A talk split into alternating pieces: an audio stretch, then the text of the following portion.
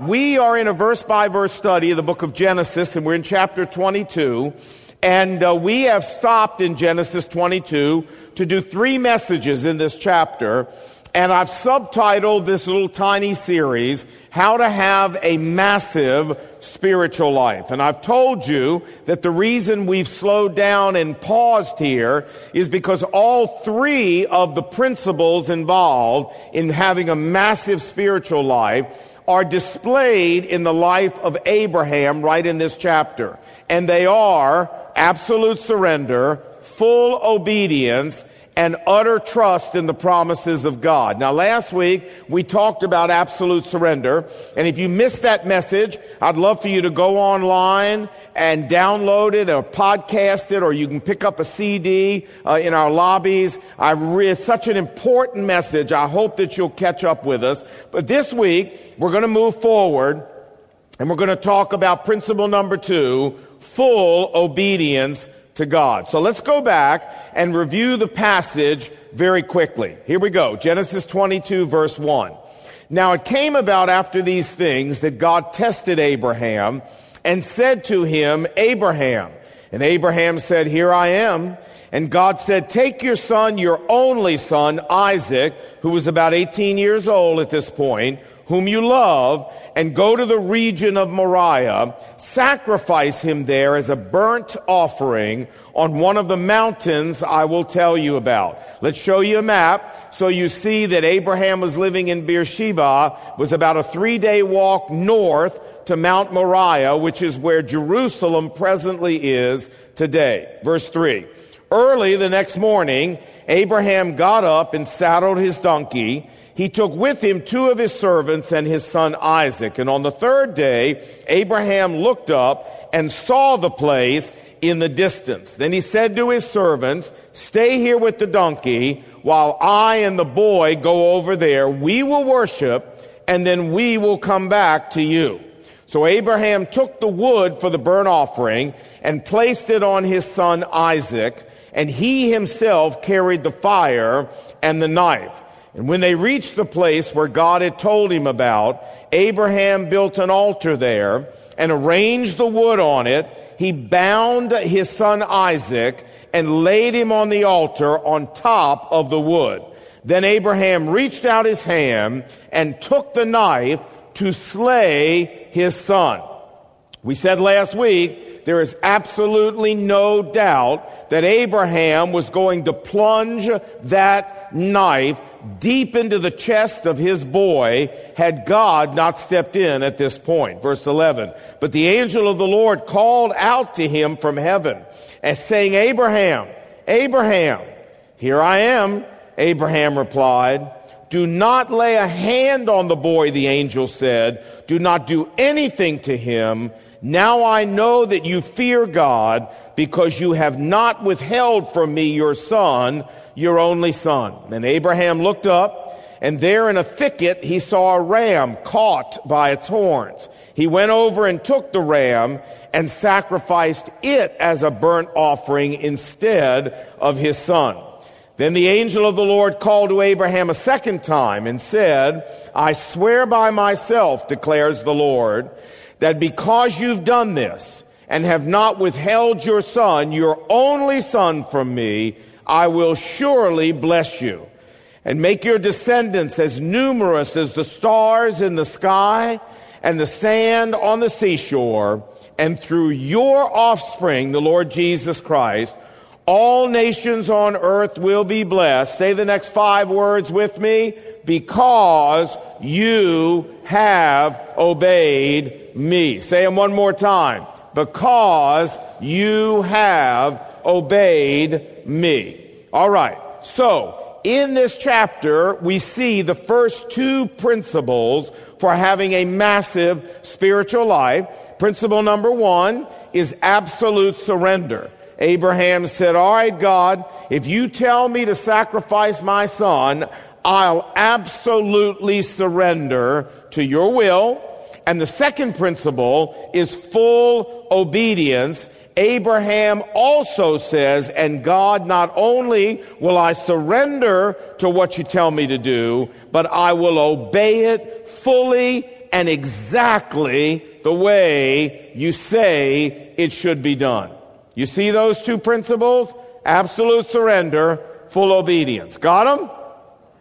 Got them? Okay. Now, that's as far as we're going to go in our passage because it's time now for us to ask our most important question. And you know what this is. So Loudoun, Prince William, Bethesda, Edge Community, Internet Campus, here at Tyson's, on the count of three, here we go. One, two, three. Right. You say, Lon, you know, I said this last week that I love this passage. It's a great passage, but I really don't see uh, what it's got to do with me. Well, friends, listen. If you want to have a massive spiritual life, this chapter has everything to do with you and with me because it tells us how to get that kind of spiritual life. Remember what I've told you before. The people in the Bible, these great men and women of God, and down through history, they did not have different genetic material than you and I have.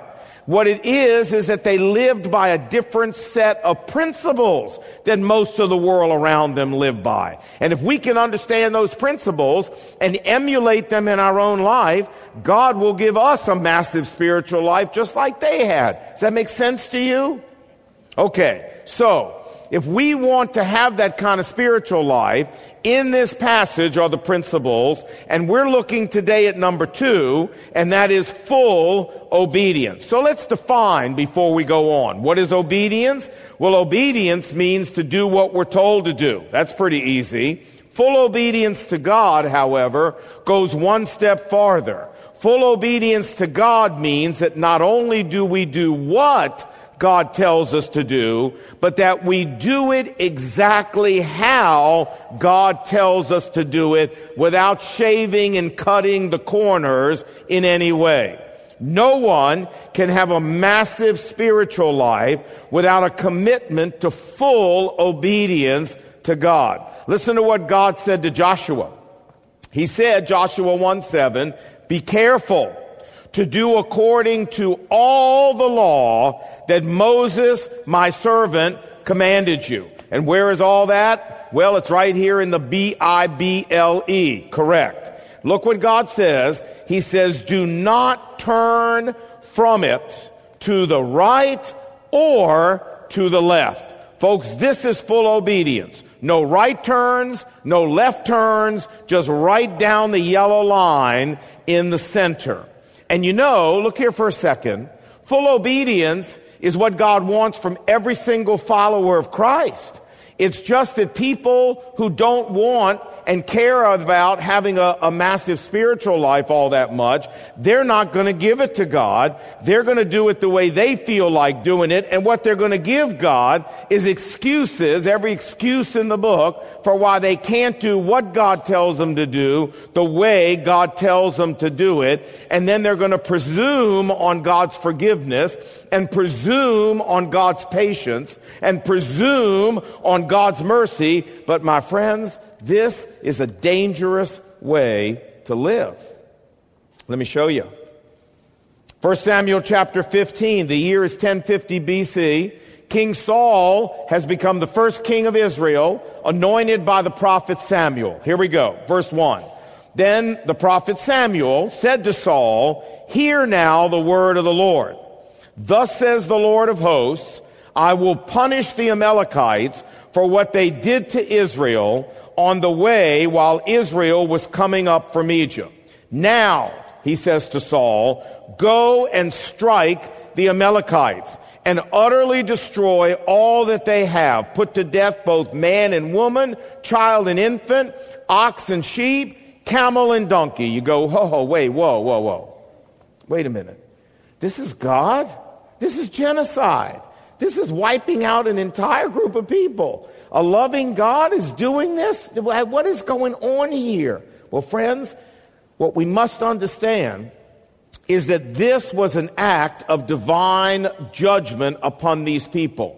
Deuteronomy 25, listen, verse 17. Remember, God says, what the Amalekites did to you, the Israelites, when you came out of Egypt, how they attacked among you all the stragglers at the rear, the faint, and the weary and did not fear God. Therefore, it shall come to pass that when the Lord gives you rest from all your enemies in the land that the Lord is giving you, the promised land, you shall blot out the memory of the Amalekites from under heaven. You must not forget. Friends, the point is, God did not pick out some random people group to annihilate. That is not what is happening here. As the Israelites were marching across the Sinai after they came through the Red Sea, the Amalekites did a despicable thing.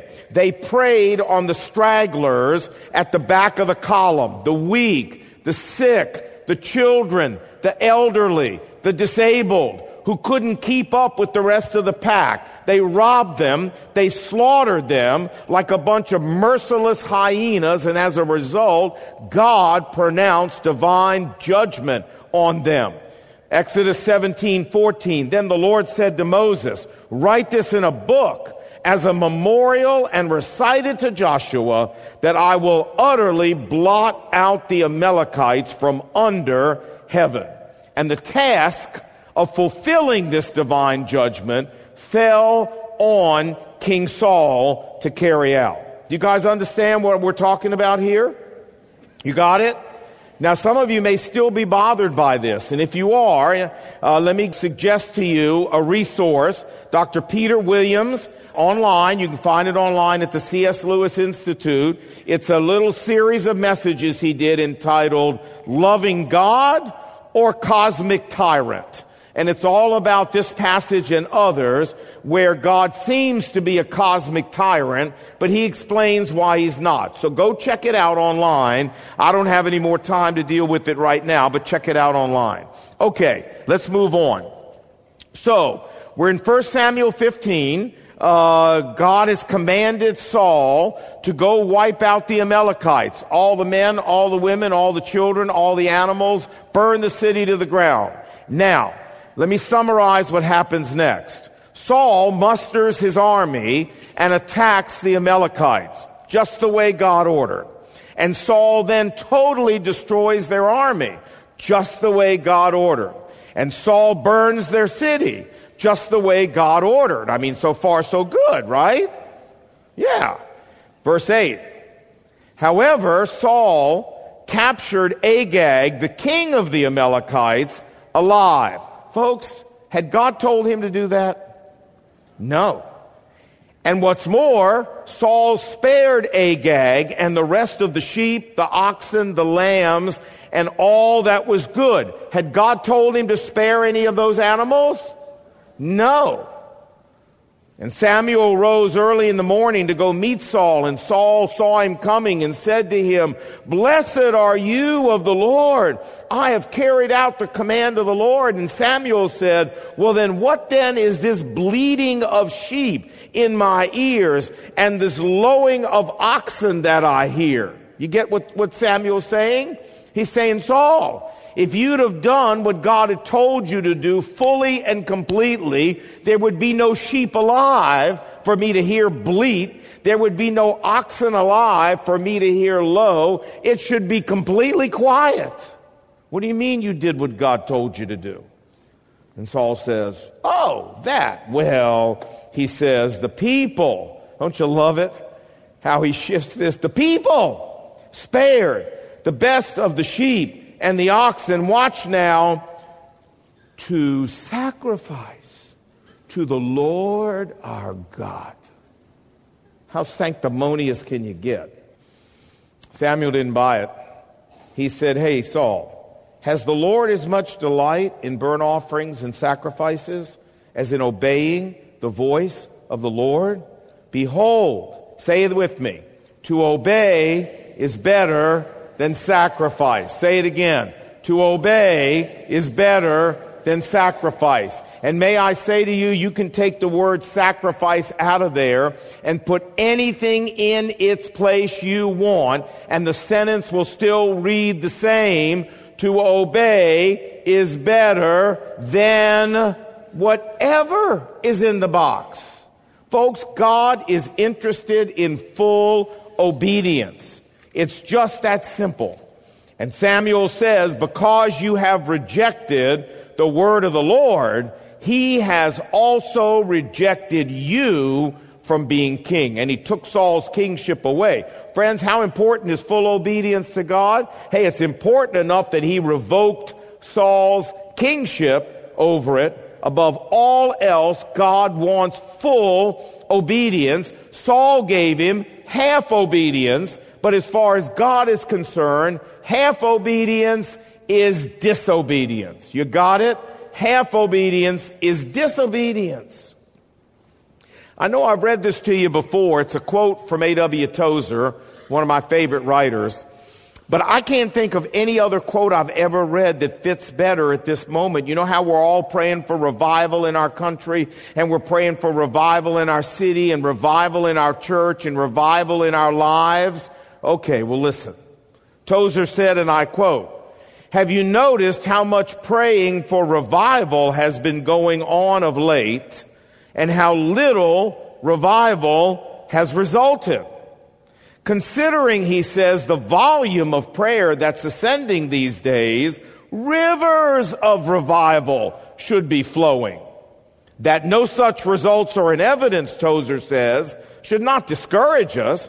Rather, it should stir us to find out why our prayers are not being answered. He concludes by saying, I believe that our problem is that we have been trying to substitute praying for obeying, and it simply will not work.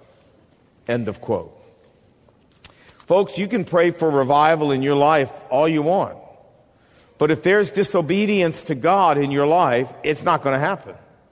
And we can pray for revival here in this church all we want, but if there's disobedience to God in our church, it's not going to happen. And, and, and churches around America can pray for revival as much as they want. But if there's disobedience in those churches to God, it ain't going to happen, friends. Remember 2 Chronicles 7:14, if my people will humble themselves and pray and seek my face, okay, so far so good, and turn from their wicked ways, repent of their sin, come back to full obedience to God. Friends, if we leave that step out, the rest of God's promise doesn't apply. He says, I'll hear you from heaven, I'll forgive your sins, I'll heal your land. Yeah, but we got to do everything at the beginning, not just some of it.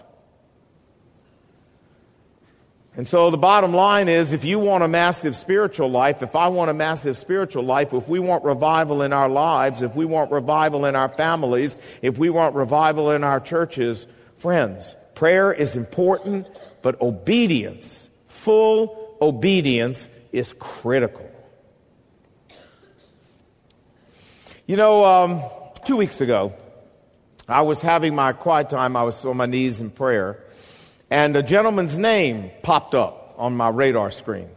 And uh, he and I had parted ways a while back. It wasn't a nice parting. We had written some emails to one another that weren't the sweetest emails ever written. And a verse of scripture came to mind. Matthew chapter 5. If you're presenting your offering at the altar and there you remember that your brother has something against you, Leave your offering before the altar and go. Go where? Well, go see your brother. First be reconciled to your brother and then come and present your offering. So I'm on my knees and I'm praying. And the Lord says to me, Hey, Lon, I want you to go humble yourself in front of that man and I want you to ask him to forgive you and I want to see you guys reconciled. And I said, But Lord, I, I don't want to do that. and the Lord said, Do we need to go over the verse again, Lon? I said, Well, Lord, this is really true. I said, Can't I just send him an email and tell him I'm sorry? I mean, it'd be a whole lot less humiliating to send an email. It'd be a whole lot less humbling to send an email. And God says, said to me, Lon, the verse doesn't say, leave your gift and go send an email. So I really struggled with this. Friends, I did not want to do it. And finally, just as clear as a bell, I sense the Lord saying to me, Now, Lon, do you really want to be the person who quenches what the Holy Spirit is doing for good at McLean Bible Church because of your disobedience, because of your half obedience? Do you really want to be that person?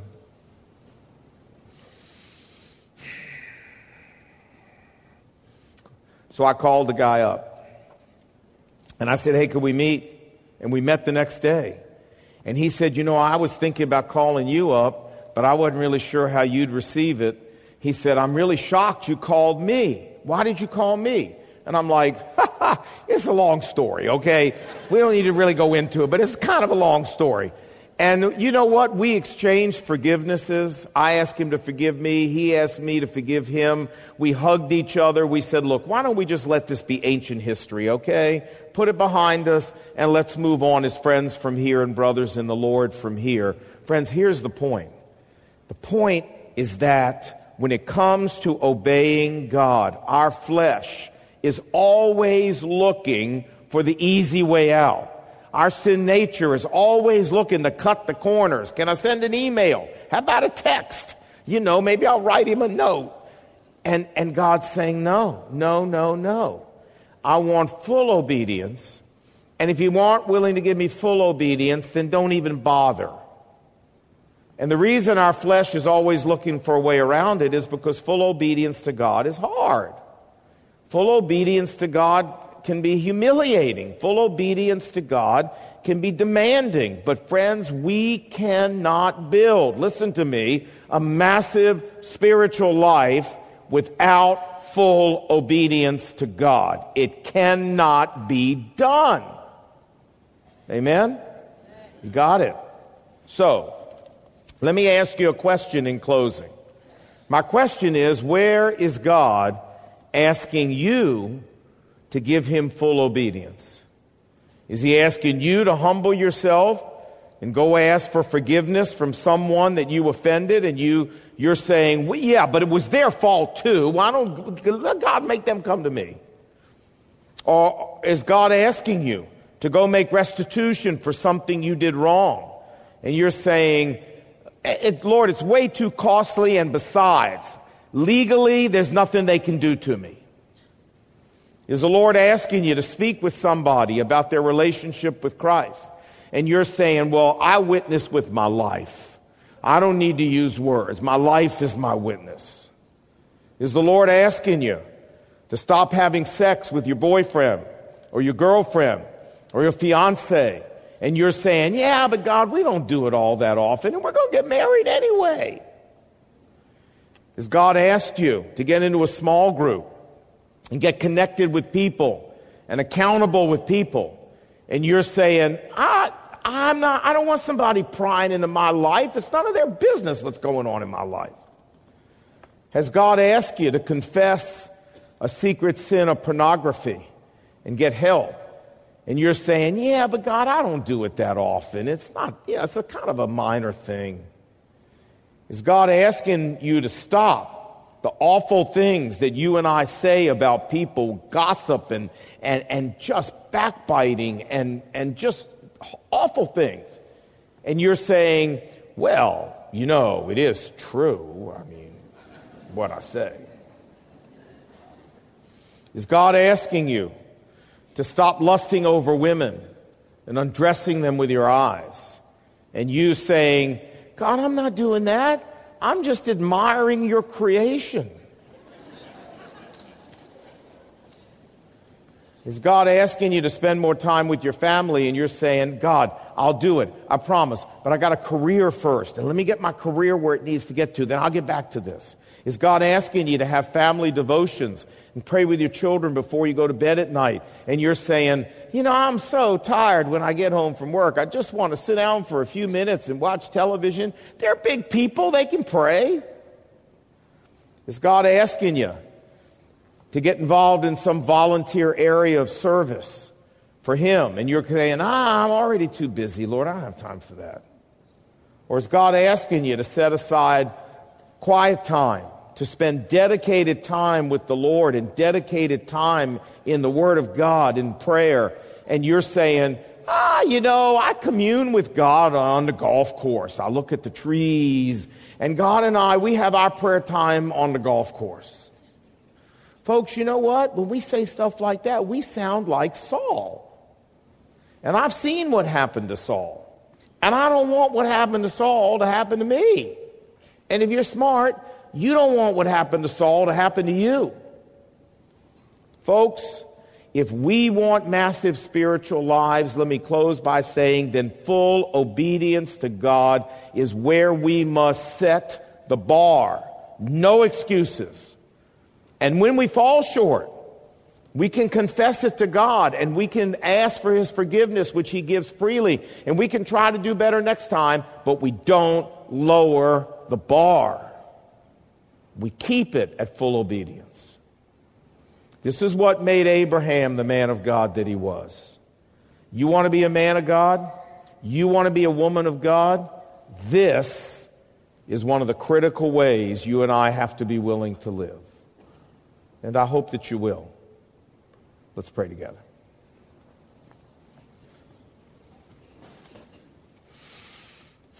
With our heads bowed and our eyes closed, if the Holy Spirit tapped you on the shoulder at some point during this message and said, Hey, you know what?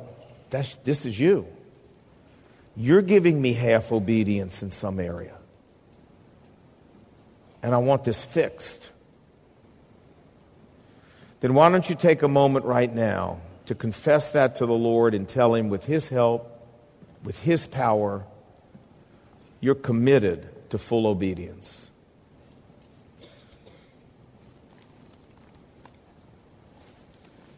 Now, with our heads bowed and our eyes closed, please, no one looking around. If you made a commitment to full obedience to God in some area of your life, I want you to stand right where you are as a sign of the fact that you mean business. And I want to pray for you. So stand up if that's you. Anybody else just before we pray? Lord Jesus, I thank you for every one of us who are standing. I'm standing up here. Forgive us, Lord, for listening to our sinful fleshly nature and trying to always cut the corners on what you want us to do, to make it easier on ourselves, less humiliating, less humbling.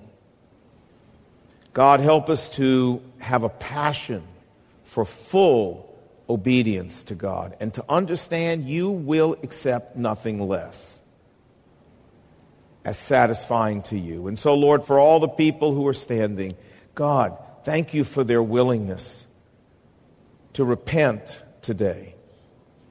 And I pray that you would give them the strength that they need and the courage that they need and the determination that they need to carry through on what they've told you today.